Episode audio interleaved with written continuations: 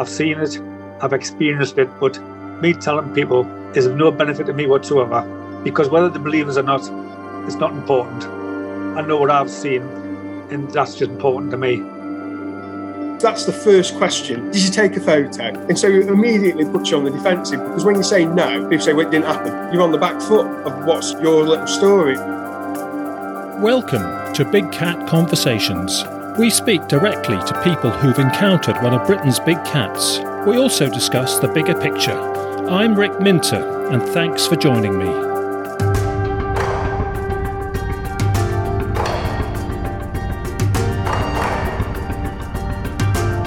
Hello and welcome to Big Cat Conversations. This is episode 72, and we're releasing this one early in April 2022.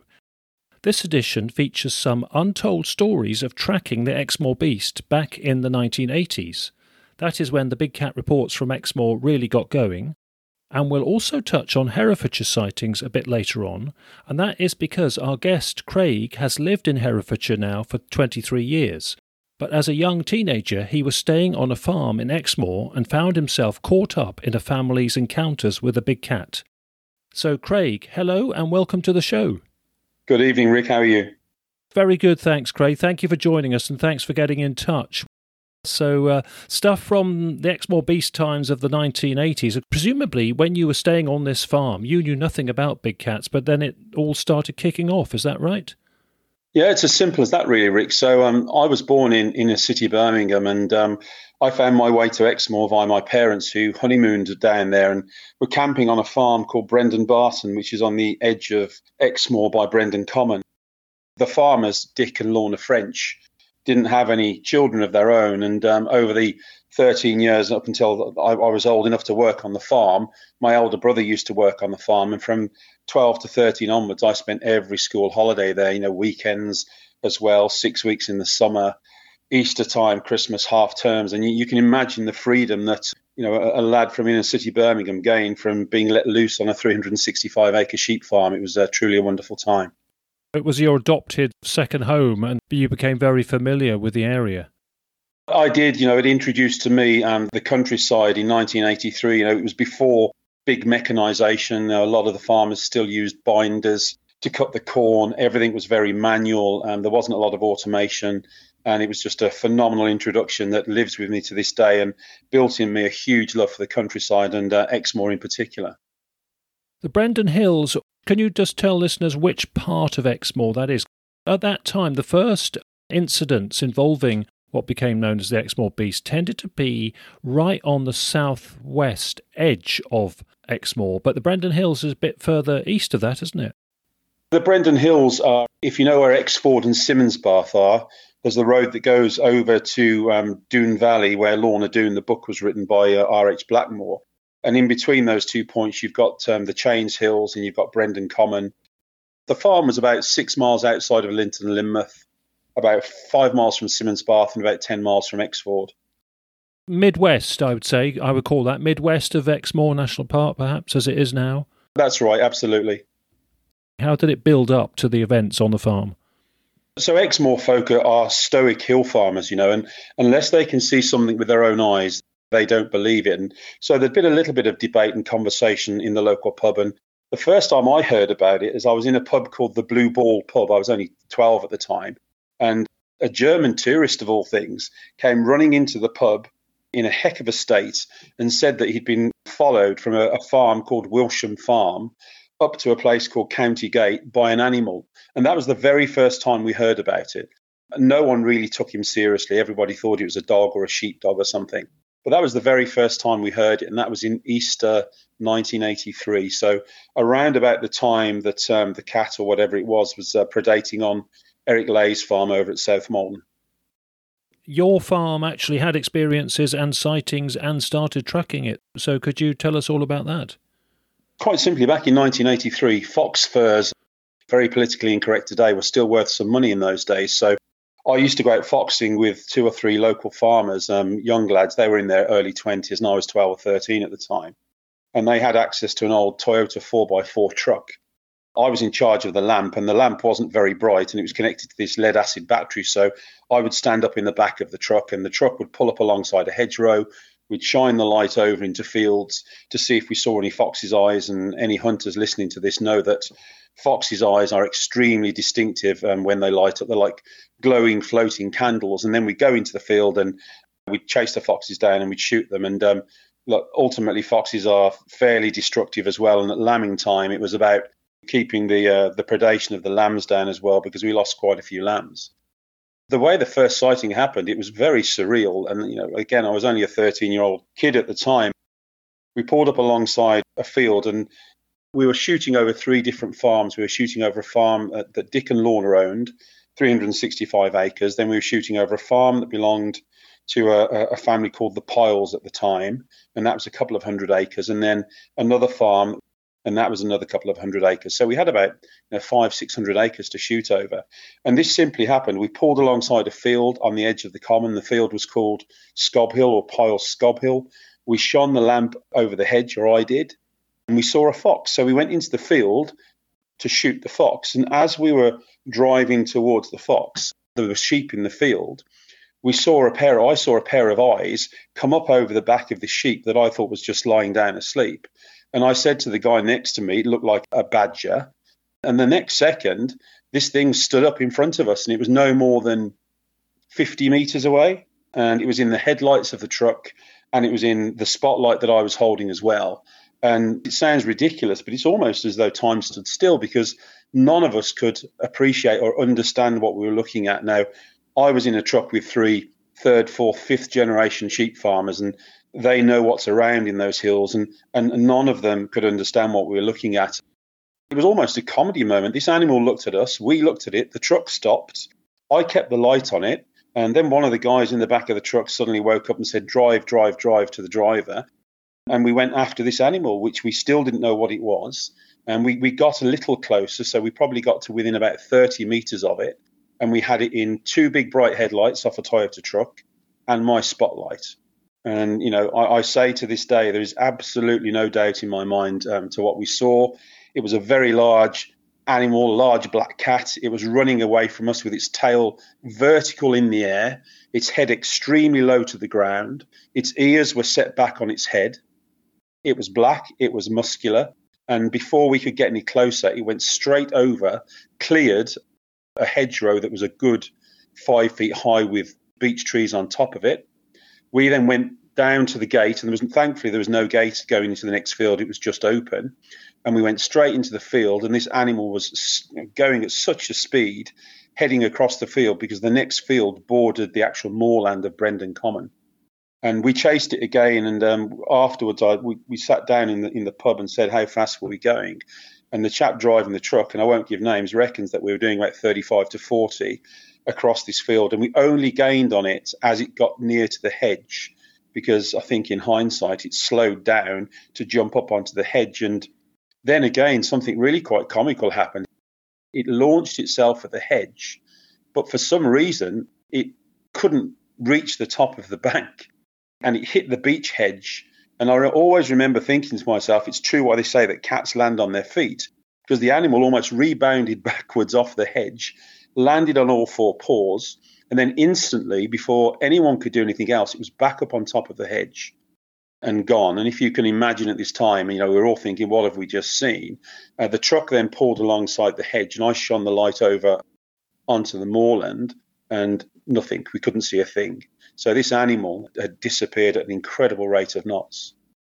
That's the first sighting, and you know, I probably think about it once a month, and you know, I, I come back to what we saw there were three adults in the car, um, two guys shooting, one driving, myself as a 13 year old. And while I'm telling you this story now, I can see it in my memory large black, tail bolt upright, head down, ears back, going hell for leather to get away from the truck. And again, thinking today about what I was going to say to you, that the, the one point that really sticks in my mind is that the animal seemed to be very, very intelligent because I recall at one point, and bearing in mind this whole encounter probably lasted no more than a couple of minutes. It looked back at us as we were chasing it in the first field. I couldn't quite see its eyes, but you almost thought that it there was a lot of intelligence there because when he went, when the animal, he or she, jumped over the first hedge, you know, I just got the feeling that this wasn't the first time this animal, this cat, had been chased by humans. And it knew what it was doing and it knew how to get away from us. It knew it had to put cover between us and it. It knew it had to get out onto the moor. And, you know, that, that was the first sighting. And it was uh, really quite surreal. And we went to the pub that evening because in those good old days, 13 year olds went to the pub for a pint of shandy. and uh, a group of local farmers had been assembled for us to tell them about this because, you know, there'd been quite a bit of predation in the area, more than the normal foxes. And the only way local farmers would believe it is if it came from another local farmer. And so we sat in the pub called the Blue Ball Inn on Countisbury, hill above Lynmouth. And we had all of the farming families there, probably six local families. And we told them what we'd seen. That really started local farmers checking on their stock on a regular basis, which is a bit pointless because you know the animal could enter a field as soon as you've left it, and you know everyone was lambing at that time, and all the local farmers from that point onwards started to believe what we'd seen because we had no reason to lie, we had no reason to make it up, and there were three local guys telling them exactly what we'd seen. And what were the kind of reactions amongst your group, your immediate group who witnessed it, and what were their explanations? Were you all convinced it was a cat, and what kind of emotional reactions and tactical reactions were there amongst the group? As a 13 year old, I was quite scared. You know, I'd suddenly seen an animal up close and personal that you only think exists in a zoo. So I was pretty scared. Um, but the, the, three other guys in the car, as say, third generation sheep farmers, they were adamant at what they'd seen, and they were very angry with themselves for not shooting at it because at one point we were within, I think, about 25 to 30 meters and they got shotguns with them. They got it's called Alpha Max, which is very large BB in the shotguns. And you know, in hindsight, it's a really good job they didn't because with a truck bumping all over the place, you know, an animal running as fast as it could, the worst that could have happened is we could have injured this animal. But everyone was just quite shocked. And as a child, amongst these adults who I sort of idolized, I thought, blimey, if they're upset and they can't believe what they've seen, I should be quite scared. And, and, I genuinely was quite scared because at that time I was spending a lot of time out lambing by myself. You know, it sounds a bit strange at 13, but um, you know, I was I was a really accomplished um, young farmer at that point, and I was quite often left looking after the lambing ewes in the daytime. You know, I thought, you know, this was quite scary. But the three guys were adamant. You know, they all said to me, "What did you see?" And I explained and when we all agreed that we'd seen exactly the same thing. And there was no context for it other than the German tourist, as you say. Hadn't been in the papers a lot, and you were probably one of the first set of people who actually admitted. There may have been other people who witnessed something, but you obviously were the first people to declare it and bring a meeting to the pub. What were the attitudes? Was everybody fairly concerned because they were sheep farmers and felt it was uh, likely to snaffle sheep? Was it something that was something which had to be countered, or did some people feel sympathy towards it? What were the range of emotions and attitudes? Yeah, no, no one felt any sympathy towards it at all. You know, being a sheep farmer in Exmoor is extremely tough to make a living, and you know the the weather can kill half of your lambs if they're caught outside. There was absolutely no sympathy at all. They wanted this thing caught, and they wanted it shot, and they wanted it dead. I remember Dick French, and bless him, he, you know, he's like a father to me. He died when I was 27. He summed it up. He said, um, you know, in, in, his old Exmoor accents, he said, uh, this sort of thing shouldn't be about on the moor. And everyone agreed it was quite interesting actually because as soon as um, almost the dam had been broken, then lots of people, some very credible people, started talking to us about it as well. And there was a, a family that used to come and work on the farm over Easter, and they came from West Anstey, which is um, where Johnny Kingdom used to live. And uh, the next day they said, Yeah, we've heard all about this. It's taking a lot of animals over at South Molton. Eric Ley's having a, a heck of a time. And um, they then told us a few days later, or a week or so later, that the Ministry of Defence and, and the, government were sending some Royal Marine commandos to try and kill it. It's like all of these things, isn't it? You As, as soon as someone credible, and not a 13 year old lad from Birmingham, but these three farmers said that they saw it, then all of a sudden everybody opened up and you know, everybody agreed that whatever it was, it needed to be dealt with, and it needed to be dealt with quickly. Later on, uh, when we chat, especially from the Herefordshire context, we can talk about how attitudes may be a little bit different now because maybe the context is a bit different now because they're not necessarily demonstrating that they're automatic sheep consumers in large amounts. And that may change attitudes now. But in terms of the explanations for it, what were people's assumptions and thoughts? Because we heard Eric Ley on the podcast mm.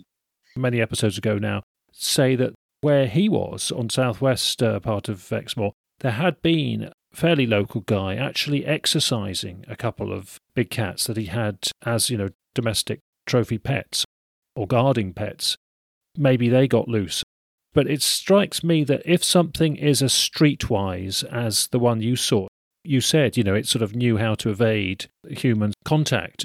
Maybe it's not a sort of recent release, but what were people's assumptions about the origins of this cat at the time? It's funny because the reason I contacted you to start with, Rick, is that I listened to your episode about Eric Ley and it settles a lot of things in my mind and, and questions. And the chap who used to come over to us from West Anstey told us that same story. I can't remember. I think he said it was an, uh, an electrician's or a. I think Eric Ley said a butcher's pets or guarding animals or whatever. He had two of these animals, and the story was very similar. You know, he didn't talk about South Molton Common. He just said that um, you know they were kept as pets and, and taken out and exercised. But I come back to that animal that we saw.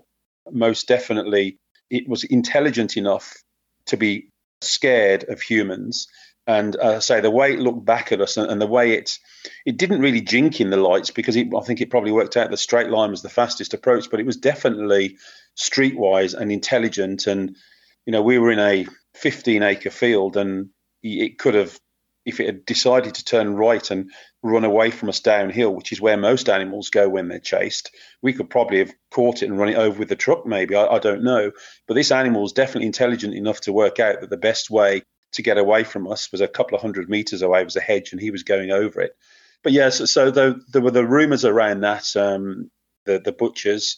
And, and also, someone told a really old fashioned story about some sort of circus in Porlock years and years ago losing some animals, but you know it was a, such a long time ago. I, I, genuinely can't remember any more than that. But the butchers or, or electricians, it was definitely mentioned that someone had had a couple of animals and they'd moved. Up country was the phrase, and um, no one knew what had happened to them. Okay. Yet, I mean, I've had very credible reports earlier from Exmoor. Got one from a postman in uh, South Molton area from 1966, and, and the neighbouring postman on the neighbouring round had also seen it and he'd been to Malaysia and knew about black leopards from there. Couple more questions then, setting the scene and the context, because I know there's another sighting in this area coming up mm. for hmm. you in a minute. Did people think there might have been more than one? Was it just the beast on one, or did people see different sizes, or through your network, did people report different colours even? No, it, it was definitely just a single beast, and it was definitely the, the one that we'd seen, which was large and black, very muscular, yeah, there, there, were no comments or feedback about different coloured animals or seeing multiple animals or cubs. It was just the beast. It's quite funny because um, you know Exmoor folk always like to have a bit of a giggle, and there was a uh, the family of the Floyds down there who are still big farmers down there now, and they saw an opportunity to make a few quid, so they got T-shirts made up with the Exmoor beasts on the front and sold those at the local pub. They made a few quid out of that. That was quite funny. It's a nice bit of the folklore, you know, emerging and evolving through local people. And uh, uh, well, of course, there's the Exmoor Beast beer, isn't there, which is uh, very good. All helps develop the brand, doesn't it, that lives on today. So that's nice when local people sort of make the most of it in different ways.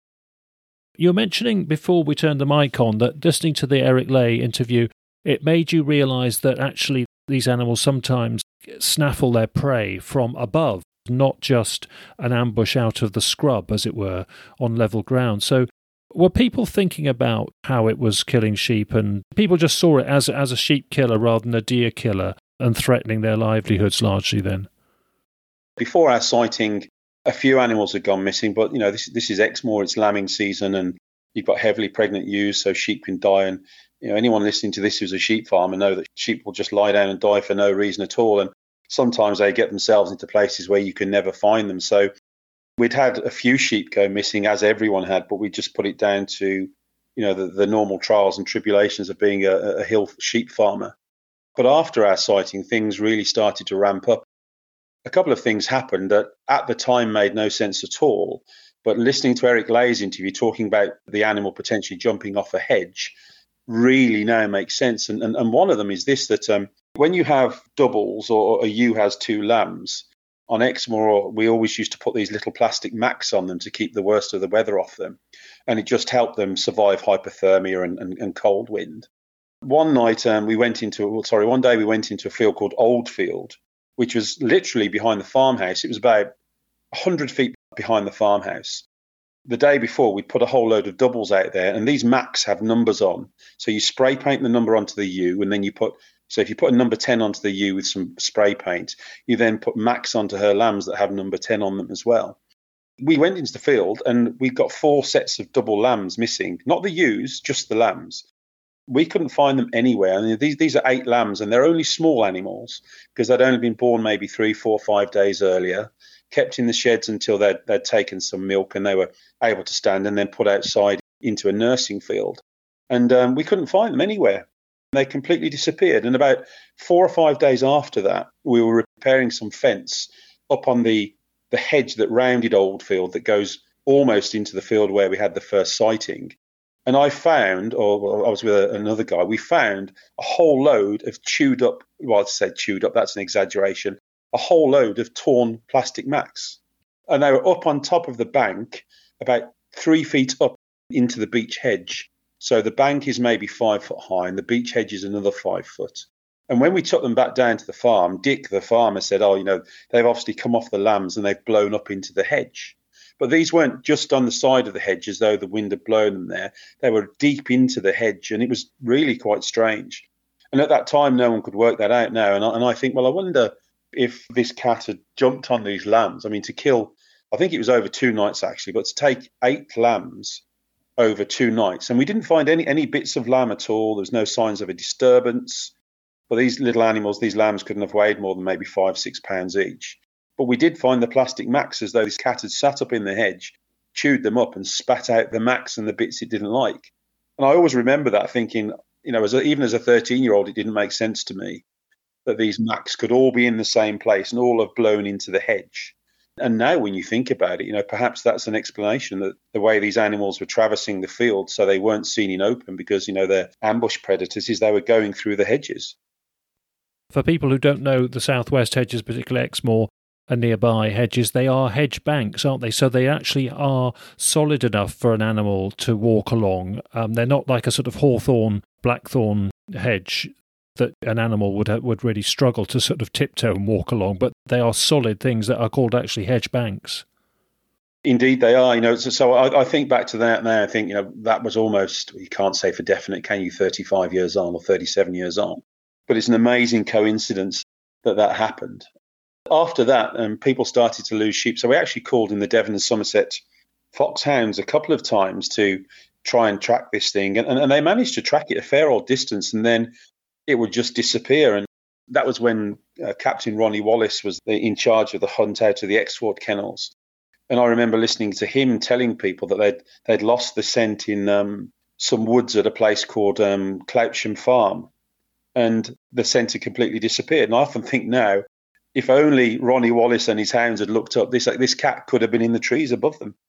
No one knows, but but again, you know, farmers didn't know what we were dealing with. We didn't know what we were, even though we told them what we'd seen and they genuinely still weren't really uh, aware of how one of these animals acts and, and behaves.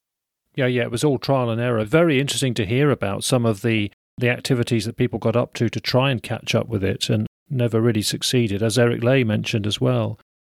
What was it being referred to?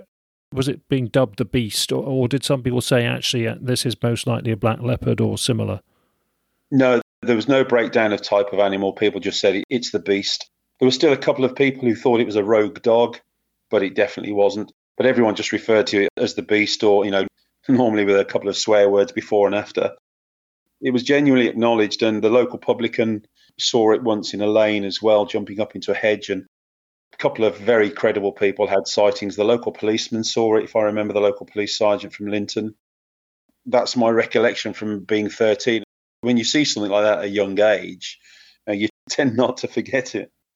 There was a second sighting, and the second sighting accompanied a ewe carcass, you were saying. So, if, could we hear about that?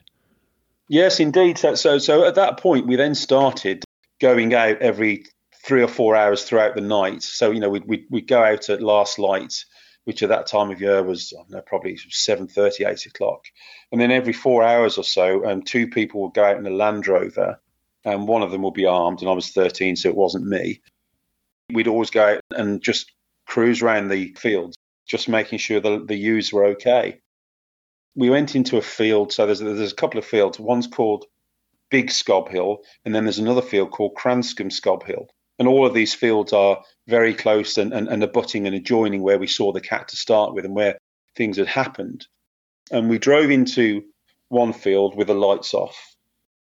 I was stood in the back of a Land Rover with a spotlight, and Dick French, the farmer, was driving the Land Rover, and we got someone with us with a shotgun.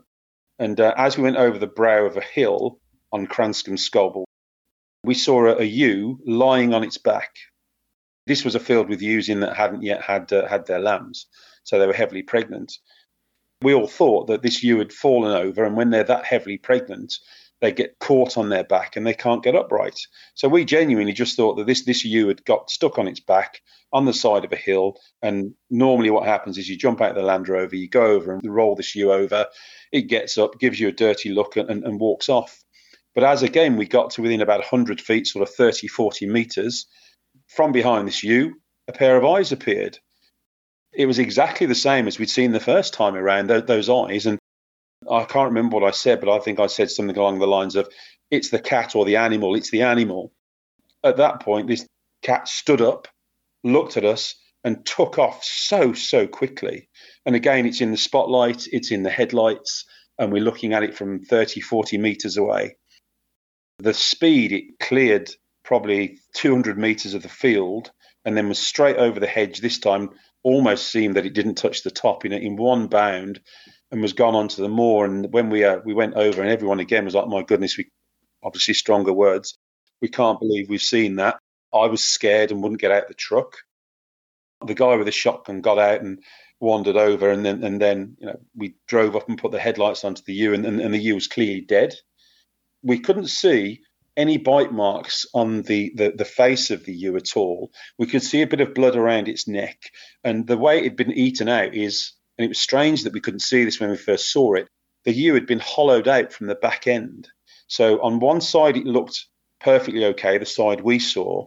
But on the other side, the, the whole of the stomach and the flanks had been completely hollowed out.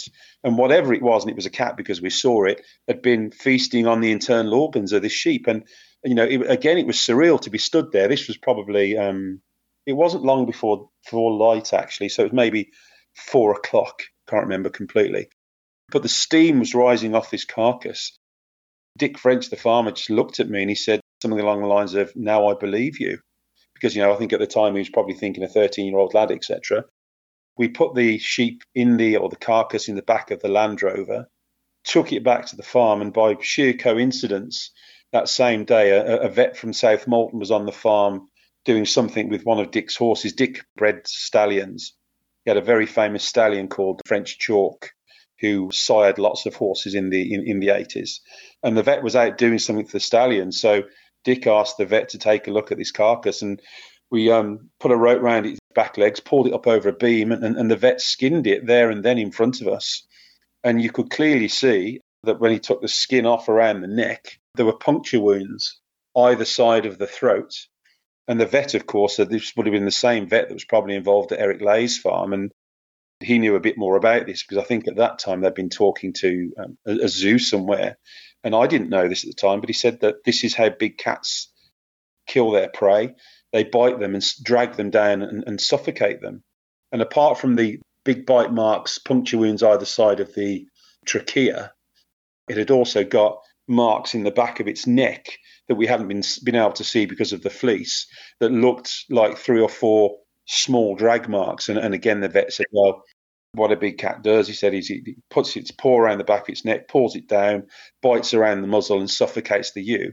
And um, yeah, again, you know, if only we'd taken pictures of that, if only we'd had camera phones, if only we'd had dash cams, we'd have some phenomenal evidence, you know. But that, that was quite a shock as well. And um, we had a couple couple of other sheep killed after that um, within a couple of days, and one was killed in a very very strange way by having both of its front legs bitten off. not a mark on it anywhere else, but both its front legs had been bitten off. And I don't know what, what happened there, but we found this ewe again in the same field. And it then got into a bit of a siege mentality because I was there for three weeks over school or two and a half weeks over school holidays. And at that time, so so from then on, all the lambing ewes were brought in every single night. But I think Dick was lambing something like 2,000 ewes over a six to eight week period, and you obviously couldn't keep them all in sheds. So it carried on, and um, that was it, really. That was it for my immediate experiences as a young 13 year old lad on the farm then. Very interesting about the, the vet skinning it because uh, sometimes you can't see the puncture wounds at the trachea, the sort of windpipe area on a deer or, or sheep or whatever on the prey unless you skin it well. And then, as you say, sometimes you can then see the pin marks where they, they pinned it and grappled with it. It must have been very good for you to see that. And as you say, what a shame that wasn't photographed because that would have been very, very helpful reference material. Um, we were going to. Yeah. yeah, go on. No, sorry, I was just remembering the, the vet explaining that when a dog attacks and kills a sheep, they make a heck of a mess because they tend to drag the ewe down from the back end and there'll be wool and blood everywhere. We described the scene and, and there wasn't a mark, you know, there wasn't a mark on the ground. Um, there was a little bit of blood and that was it from where this animal had obviously hollowed this ewe out from the back end. But there was no sign of a disturbance. There were no kick marks. There was no wool. I say to start with, we just thought the sheep had fallen over on its back and needed us to roll it over onto its feet. From the side that we could see, it looked perfectly well. Just quickly on the front legs issue, I do feel that that's a potential fox. I sent some trail cameras to a farm where they definitely have got big cat impacts, no doubt about it whatsoever. But the trail camera on a photo burst got a picture of a very large fox disabling this ewe at the front legs. And it wasn't able to dispatch the ewe. The ewe survived but had horrific injuries. But it does show that that is more canid type of impact because obviously they haven't got the jaw power and the tools of the trade to pull down an adult sort of ewe and sink their canines across the uh, the windpipe to suffocate it. So front leg impacts could be canid, you know, dog or fox. But uh, and of course that is part of the problem. You might have other explanations for some of the impacts on sheep, but it could all get blamed on the cat, and sometimes vice versa. Sometimes I think the cat doesn't get blamed when maybe a cat has been responsible, and people just assume it's a rogue dog. That's why the sightings that you had helped cement the case. The legs weren't there, so whatever had bitten the front legs off had taken the legs with it, you know. So it was it was quite strange, and um, after that, it, it, calmed down a little bit. So I, I, went back to school about a week after that. But uh, but again, in hindsight, it was quite a, a rough year and, and, a wet year. There were quite a few lambs and, and ewes that died. And in those days, the hunts, you used to put all your dead stock into one place away from the farm, 100 metres from the farm, and then the hunt would come and pick up the carcasses to feed the hounds. So I often wonder, did, did the weather getting worse actually calm it down because perhaps this cat or this animal was finding plenty of dead stuff to eat. And, and, and I haven't I haven't done the maths on a map, but across the moor to South Molton from where we were wasn't very far. So I wonder whether the cat was living with us and then going to South Molton or living in South Molton and coming to us. But that's the extent of my experiences. Two very close up sightings, and unequivocally, what I saw looked like the same animal both times. And uh, just quickly, word of the week we felt that uh, the best way of covering word of the week was to think about some traditional Exmoor terms or names for locations or whatever, and it's the vet uh, actually stripping the, the carcass that made you think of an Exmoor name we should uh, just um, refer to for our word of the week. If you could explain that. Yeah, so the word is shippon, S H I P P O N. It's old Exmoor term for um, a cattle shed. And when the, uh, the, the vet strung up the carcass, he did it in what we call bull shippon, which is where uh, in the summer all the bulls would go to be inoculated or tested by the vet. So yeah, shippon, good old Exmoor word. Brilliant. Was this Devon or Somerset or right on the border part of uh, Exmoor? It's right on the border actually, because from the farm, from the fields where all of this activity took place, we could actually see the A39 coast road. And there's a place called County Gate, which is about seven or eight miles out of Porlock. We were into Devon, but not far from the Somerset border. Now, all around that time, the media were getting interested, and it sounds like where you were, they were out of the limelight. Was that deliberate, or did the media just never track you down, or did the media ever turn up and, and ask for, for comments from the farmers? Not on our farm. You know, I think all of the action was taking place over at um, South Molton, and they got you know the Royal Marines running around, and then the police there. And Exmoor farmers are pretty private people, and the last thing they really wanted, and they did talk about this in the pub, is they didn't want some lunatic coming on the land and ending up making the situation worse or accidentally shooting someone. So, so there was debate and talk about that, and you know, it was it was quite a, a closed group really. There was never any interest in attracting the attention of anyone. It was all about we'll try and deal with this in our own way. Right, we're now going to fast forward 15 years, aren't we? Because you had We a are. sighting, yeah. During that 15 years, it was just something that was in your memory. But did you talk about it much? Did it influence you much in the uh, years before the sighting later? Not really, because I, I didn't tell anyone about it because I was a 13 year old lad from inner city Birmingham, and who was going to believe me when I went back to school and said, I've had a heck of a time at Easter. I've been chasing big cats around the countryside. And you know, even my own parents didn't believe me. And um, my, my dad died 20 years ago, and I don't think he believed me till the day he died. And my mom believes me now because, you know, she's seen um, some of the other stuff in the media. But um, I didn't talk to anyone about it. I told my wife about it, obviously, but um, you know, it's just not the sort of thing that you talk to people about. It's different now as an adult, of course, but um, at the time, a 13 year old living in inner city Birmingham certainly didn't go around saying, Guess what I saw at, at Easter. Yeah. So what happened 15 years later? As I said, you know, I was in love with Exmoor and I'll retire one day down there. And my, my wife and I, I were down on again on Brendon Common. We were parked in a car park. We'd been married about a year and we were just watching the sunset. And, um, and, and it's really strange again, but in exactly the same field where we saw that first, um, I, I had that first sighting where it jumped over the bank onto the moor and ran off. And we sat there in a car park looking at the view, watching the sunset over the Bristol Channel, which was obviously some way away. And I saw out the corner of my eye a black animal slinking down the edge of a field. And then it went out of my eyesight. And at this point, I was obviously out of the car looking, saying to my wife, Can you see that? Can you see that? And then it came back into our eyesight, jumped up onto the hedge. And this was probably a distance of about 150 meters. And it was getting dark. And it then the only description I asked my wife only a couple of hours ago how she would describe its movement, and she said it was like someone was pouring a glass of water off the edge of, of the um, the bank because the way this animal moved, it just slinked and slithered so sublimely smoothly down onto the road. And then, if anyone is listening to this and they know the road, there's a place called Brendon Two Gates where the farm farming land finishes and, and the and the common land starts, and there's a cattle grid there and this animal was the wrong side of the cattle grid. And literally i think it was only one bound it just jumped over the cattle grid. And the cattle grid must be eight ten feet. And then it sat there looking um, looking as though it owned the place for maybe 30 seconds or so. We didn't have a camera.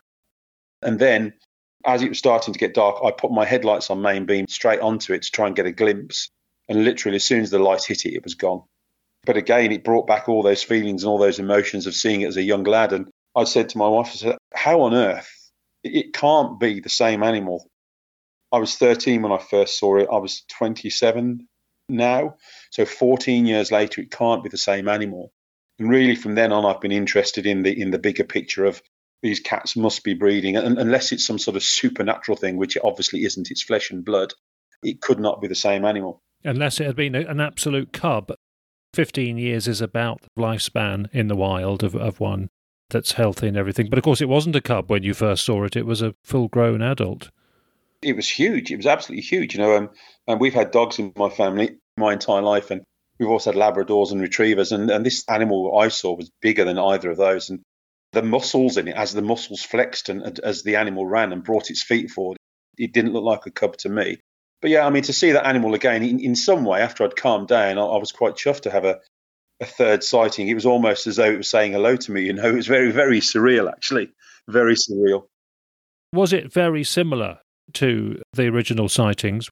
Was this the same species, do you think? Yeah, I was much further away, so you know, and I was 150 meters as opposed to 30 meters, which is the closest we got when I was 13. It looked the same, it moved the same, it was the same color, but it was getting dark. But you know, I was 27 then with perfect eyesight, not so much now.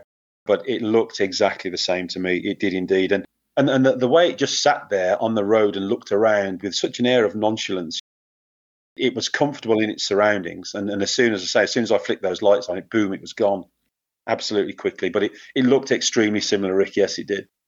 Again, all the signs of something wild and not freshly released and confident and fit, do you reckon?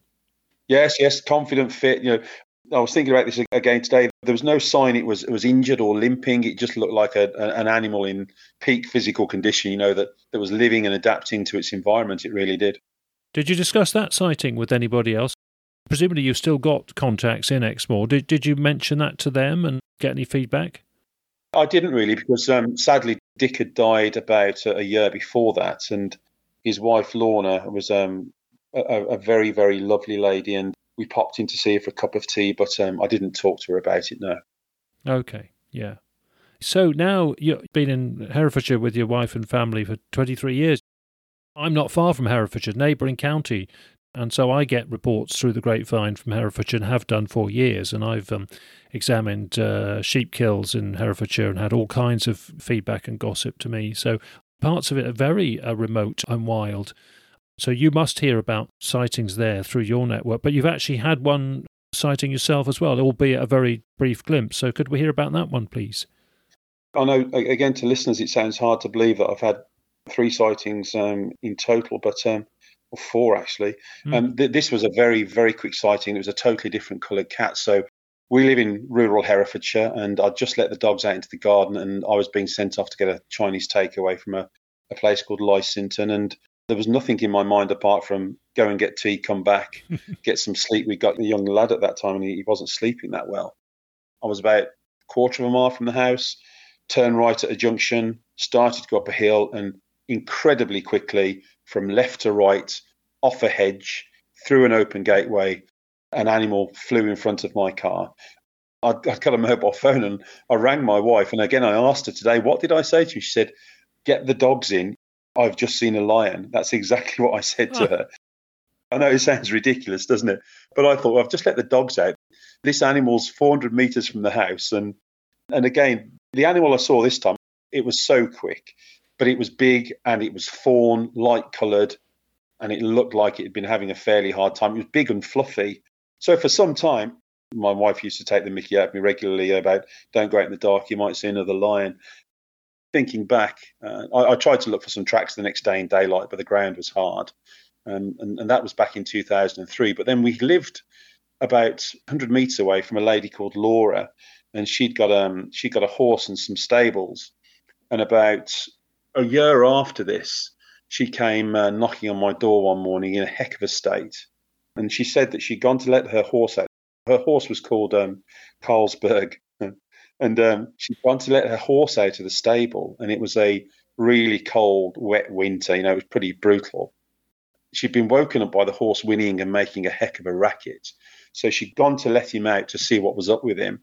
And as she'd opened the, the stable door, Carlsberg, she was, was going into a stable block. The horse was in, in, in a um, in a pen on the left or a loose box on the left with the door closed so he could just look over the top. And she said, as she opened the door, the security light had, had already come on, so there was bright light everywhere. This animal ran out of the um, ran out of the stable door and actually hit her legs and knocks her backwards into the door that she was opening. And you know, she she was adamant that what she saw was a big black cat. And and she knew I was interested in this stuff because they were neighbours and we'd had a few drinks a few times and I'd talked about this stuff. So she came to tell me and I said I said, Laura, I believe you. And um, that was back in 2003. And interestingly enough, there's a, a local green councillor who lives close by us. And uh, his partner saw a similar animal to the one that I saw in the same location about six months after I saw it. And I only found that out about three or four weeks ago, talking to some friends. They're absolutely around here, Rick, and um, I'm convinced they're breeding. And you know, there's there's probably a lot more of them than there were when I was 13. The one you saw would most likely, on reflection, to have been a mountain lion, puma, cougar, the sandy brown one. I got my headlights on main beam, but it was very, very light, and I suppose the lights from my car reflected. But it was definitely tawny or fawn, yes, tawny or fawn. But it wasn't a dog. I, I know it wasn't a dog. I've been around dogs all of my life. I've got three Labradors upstairs now, and you can tell this animal didn't move like a dog. The speed it moved wasn't like a dog. And, you know, it covered the lane, which is maybe 20 feet wide. Did you see its tail? I didn't actually. I didn't, and um, I've often thought about that. So I don't know whether whether when cats aren't threatened or hunting, do they keep their tails between their legs? I, I genuinely don't know. That can happen a bit, yes. Sometimes a photograph can show that. It can really vary, actually. And Frank Tunbridge had one witness who the guy nearly hit the cat. It was so close. And he said the cat, what was remarkable is how much the cat had the tail curved back parallel to the top of its back. And he said it's almost like the cat knew it had to compact itself to avoid a collision, including the tail. So it didn't want the tail snagged and it wrapped the tail, you know, up by the body to make itself compact and dart across the road before it was hit. So uh, I think it can vary depending on circumstance, but they use them like rudders, of course, for balance as they twist and turn. Intelligent animals, Rick. I, I mean, back to the one that we chased in the Toyota when I was 13. Its tail was bolt upright, absolutely almost vertical. And, and I can see it now in my memory. It's almost vertical. The tail wasn't down at all. And I don't know whether that's because obviously we were chasing it with a ton and a half of Toyota Land Cruiser. I, I, I don't know, but um, or Hilux, sorry, yeah. Just back to the, the one in the stables, I've got two parallels to that that I can mention. I don't think I've mentioned either of them before on the podcast. Mean, I've certainly heard of a couple of times when people have encountered them darting out of a barn when they've got stuck in a barn or they've been in a barn where there hasn't been any human activity for a few days and they've sort of beat the person to the door to get out and not attack the person. In fact, one of them, the guy was absolutely knocked to his feet because it brushed past him at such speed without trying to attack him. He was knocked to the ground. And then a stables last year that I visit they have regular visitor of a big cat and it sometimes is too close for comfort and really freaks out the horses.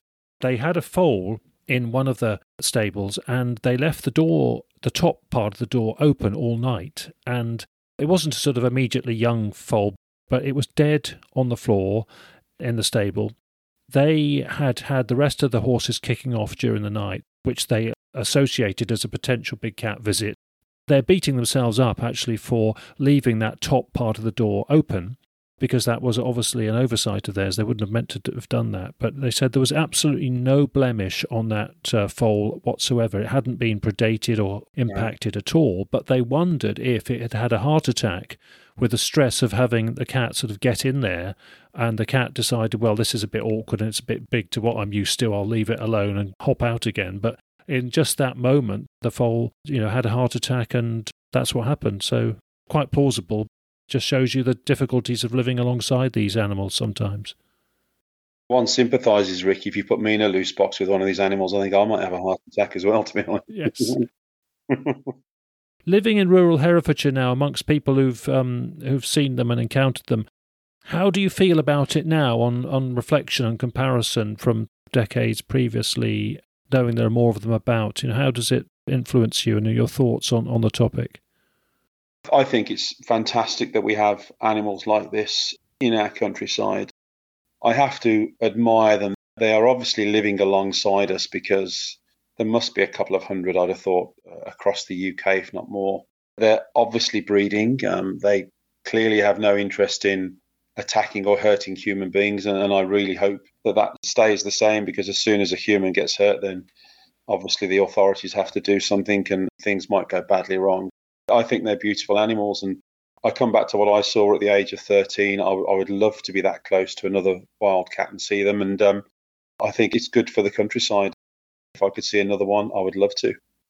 That's interesting that you started off in a situation where people were intolerant and you could perhaps understand in that situation. It was a totally different background and and context for it in those days. You're the first people to stumble upon it and, and think it was a menace to their livelihood. So you can quite understand that reaction. You would have been with them. Had they dispatched it that night, you got a clean shot away, you'd have probably been backing that because of the situation then. Is that is that right? It's absolutely true. You know, I don't earn my living in farming, and farming is a tough world. And if you've got an animal that's killing and killing for pleasure, multiple times, as happened at Eric Ley's farm and, and, over on our side of the moor, not as bad as Eric Ley's, then absolutely that animal needs to go because you know farming is tough and you can't have your stock killed because that's the way you make your living. That's the way you put money in the bank and food on the table. So I don't know, but I, I, suspect that some of these animals have already been shot by farmers. I mean, back on the farm in 1983, we had shotguns, and that's not what you need to deal with an animal of this size. You need a you need a rifle of a 7.62 caliber minimum, and then you've got to hit it in the right place. But if you're a farmer, then I would have no problem shooting one of these animals. It's funny, I, I do a lot of shooting now, and I've had a firearms license for 25 years plus, and I shoot competitively out to long distances. And I'm sure that some farmers with rifles have shot some of these animals and just thrown them in the slurry pit or buried them somewhere because they know that to reveal what's happened, um, it'll just cause an awful lot of trouble. And as I say, all of the farmers on Exmoor are and were then, and I have no reason to believe it's any different, are incredibly private people who just want to get on with their lives and their livelihood and do their job. You probably heard me say on the podcast, though, not all farmers are the same and not all farmers encounter difficulties from these animals. And some who do are still accepting and tolerant of them. So it's interesting how attitudes are a bit more subtle and nuanced to, to what we might imagine. It perhaps does suggest that they're behaving themselves more than we might imagine, especially from a farmer's perspective. It is a more complex situation, I think. But you've turned to somebody who feels that they are a positive part of the ecosystem now in Britain as they sort of evolve. Yes, no, I'm I'm very benevolent towards them, and um, again, since uh, since the political correctness banned hunting, um, something's got to control the deer population. I was down in Exmoor a few weeks ago, walking at a place called Prayway Head, and there must have been, I think I must have seen a couple of hundred deer at least. Now, there's an awful lot of red deer on the moor at the moment, and perhaps um, the big cats are predating them. I find it difficult, though. I mean, I, I did find it very interesting in Eric Ley's episode that he said that the animals that had been um, sheep dipped weren't touched, and um, you know, oh, phosphate dips were outlawed a long time ago now. So you would have thought that sheep are a really easy catch for you know a big cat compared to chasing a full-grown red deer or a stag, and you do wonder whether these animals are intelligent enough and I have no idea to work out that you know they better leave the white fluffy things alone, otherwise it draws attention to them.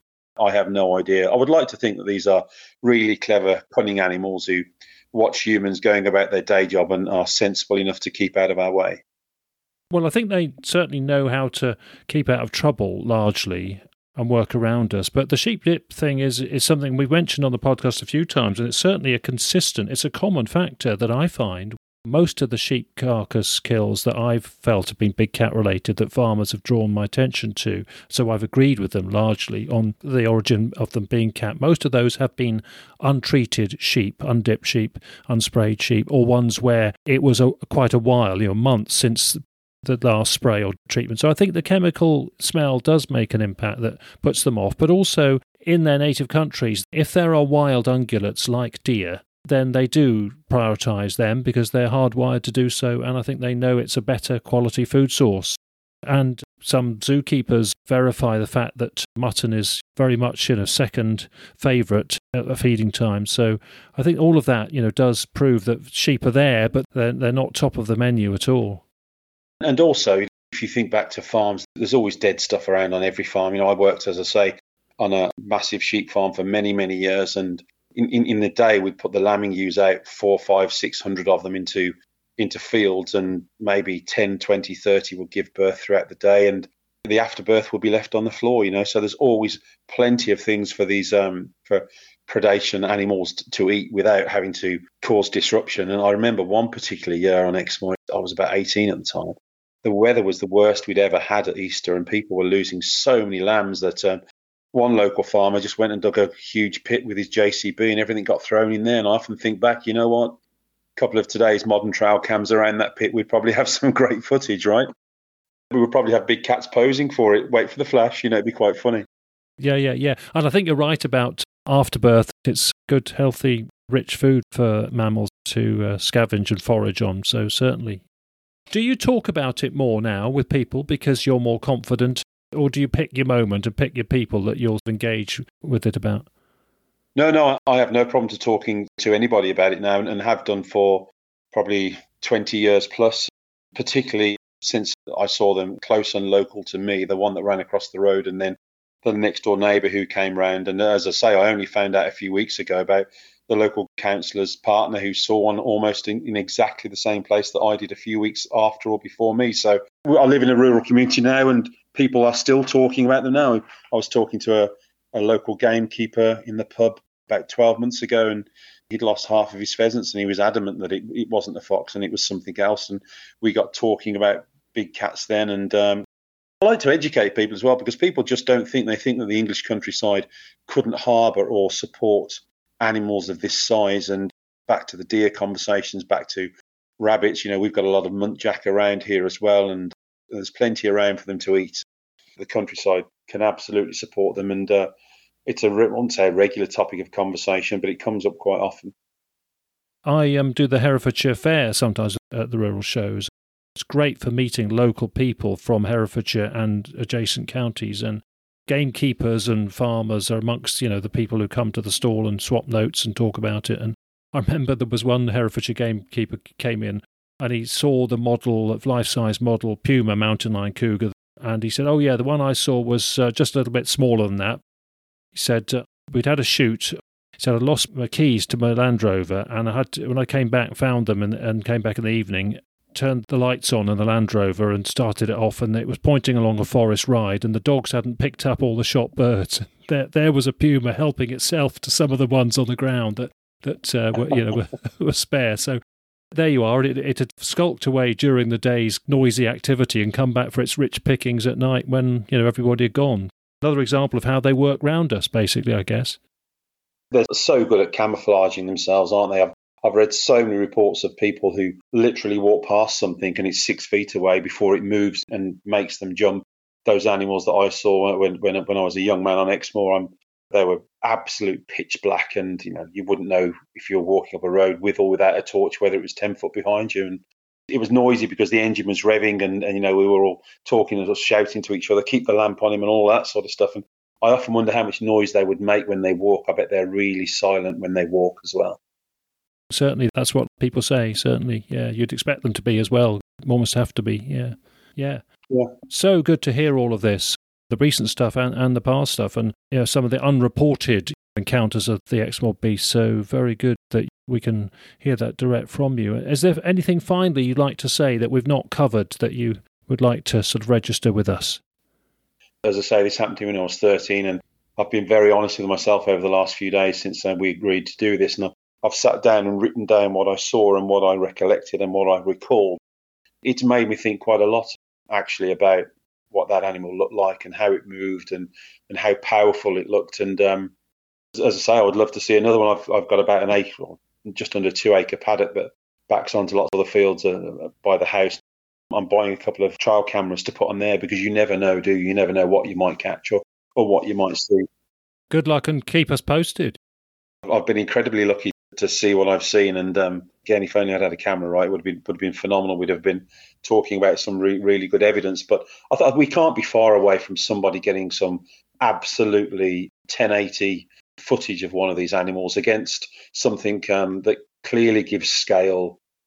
It's being prepared to share it, particularly if you're, as you said, how private people, you know, are on Exmoor, and if you're a, a rural estate, you know, with shooting rights and that sort of thing. There's many reasons why property owners and business owners and landowners are not going to share what they've got.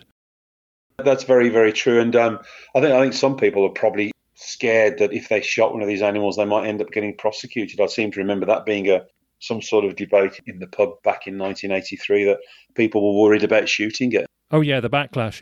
Definitely, there's been some shot ones, and the reports to me, uh, and uh, maybe we'll be able to cover some of those eventually on the podcast. But you can quite, again, quite understand why people fear a backlash and want it uh, kept quiet. And we had the small one, the physically small one, photograph of the physically small one from Herefordshire a few episodes ago that was on the podcast website and you know looked very interesting about what it would have been if it had it say it was a young one had it grown up would it have been a, a sort of leopard sized animal it was from a situation in Herefordshire where a farm was experiencing a bigger one taking sheep and that was the assumed cub or youngster okay and it's interesting you've been talking about locations often we wouldn't be as specific, as you've mentioned, in terms of farm family names and locations back in Exmoor. But we're talking, you know, a long time ago, aren't we? So back in yeah. the 80s. So that's why you're prepared to do that, I guess. Yeah.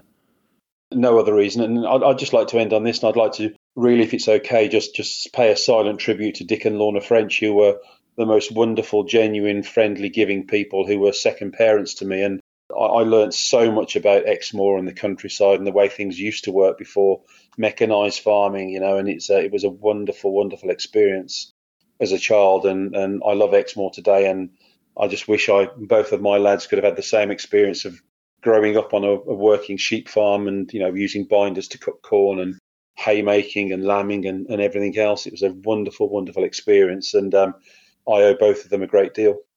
Very nice to hear that. And does their family generations now managing the land further? Sadly, Dick died when I was 27, back in uh, 97, I think. And um, Lorna really sadly um, followed him about 18 months afterwards with a, a, huge heart attack, and they didn't have any children. The farm got sold to an, another local family, so at least the farm is in local hands and is, is being farmed as it should it was terribly sad that they both died without any children because they got so much to give and they were such loving and warm people. And um, some of the stories Dick used to tell uh, about his childhood and how he grew up and, and, and how the farm came to be his. You know, his father, his father was a off subject now, but his father was a probably these days you'd probably say an alcoholic, but he, he liked a drink or two, and he sold most of the farm off for money to buy cider. And Dick used to work for the local council in the daytime building the roads and then he'd work on the farm at night. And um, he got to the point where he bought back every single acre and, and then some besides.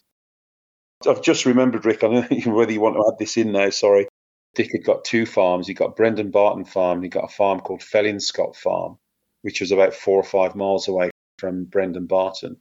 And the guy who was farming that for him had a uh, an encounter with a an animal as well um, whilst walking through some woodland um, just outside his farm, and it was getting dark again. But this chap was a, a he was a Canadian logger. I won't give you his name because he's still alive. But he was a Canadian logger who come over to work in, in England and got married. And you know, this man never made anything up. You know, he didn't exaggerate anything. And and he told us all in the pub. He said exactly what he'd seen and how close he'd come to it. You know, and it echoed my sightings: big black cat. He'd seen it up maybe a hundred. I think it was about hundred feet away from him. And, and this guy was maybe six foot eight. I think he was probably like 45, 50 at the time. Could probably break rocks by just looking at them. He'd made it back to the farmhouse pretty quick. This chap didn't run away from many things, but he said, you know, he, he was scared by what he'd seen. And he made his way back to the farmhouse as quickly as he possibly could. Brilliant. Yeah, that, that was the other farm, Fellinscott Farm. So, yeah, it's a beautiful part of the world, Exmoor. But as I say, I think these animals are out there. They're here to stay let's hope that they um, keep a low profile and that they don't come into contact with humans because if they do, then that will probably be sadly the end of them. Well, thank you so much, Craig. It's really felt like we've you know been on tour in Exmoor in the last hour. I think Herefordshire on the podcast series so far is a little bit underrepresented in terms of my knowledge of uh, the the sightings that it, it, can yield. But again, it's about um, people are very private, and it's God's own country in Herefordshire, like a lot of rural Britain. But I'm sure we will have some encounters um, reported to us in the future from that part of the world as well. But thank you so much. I, I know listeners will appreciate that. We keep on thinking we've had all we'll get from Exmoor, but it keeps on yielding, and I'm sure we'll be back uh, there soon again. But meantime, thanks so much for being on Big Cat Conversations. It's my immense pleasure, Rick, and thank you for doing what you do because some of the content is incredibly interesting listening if you've got some sort of fascination with the subject. So thank you yourself as well. Great. Well, you've just added to that, and I'm sure we've all benefited and enjoyed it. Thanks ever so much, Craig. All the best.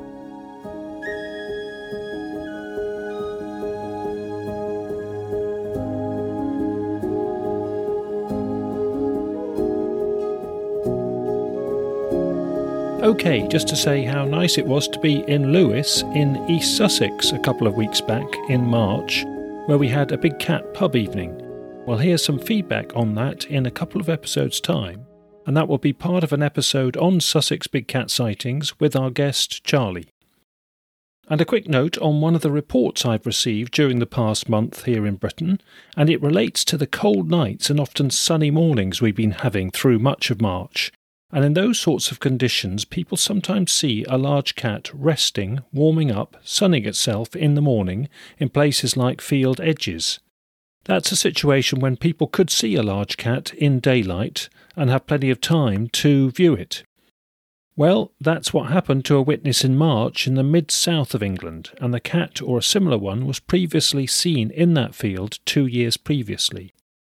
The witness has now discussed these incidents with the local farmer, and he has agreed to a trail camera being set up there.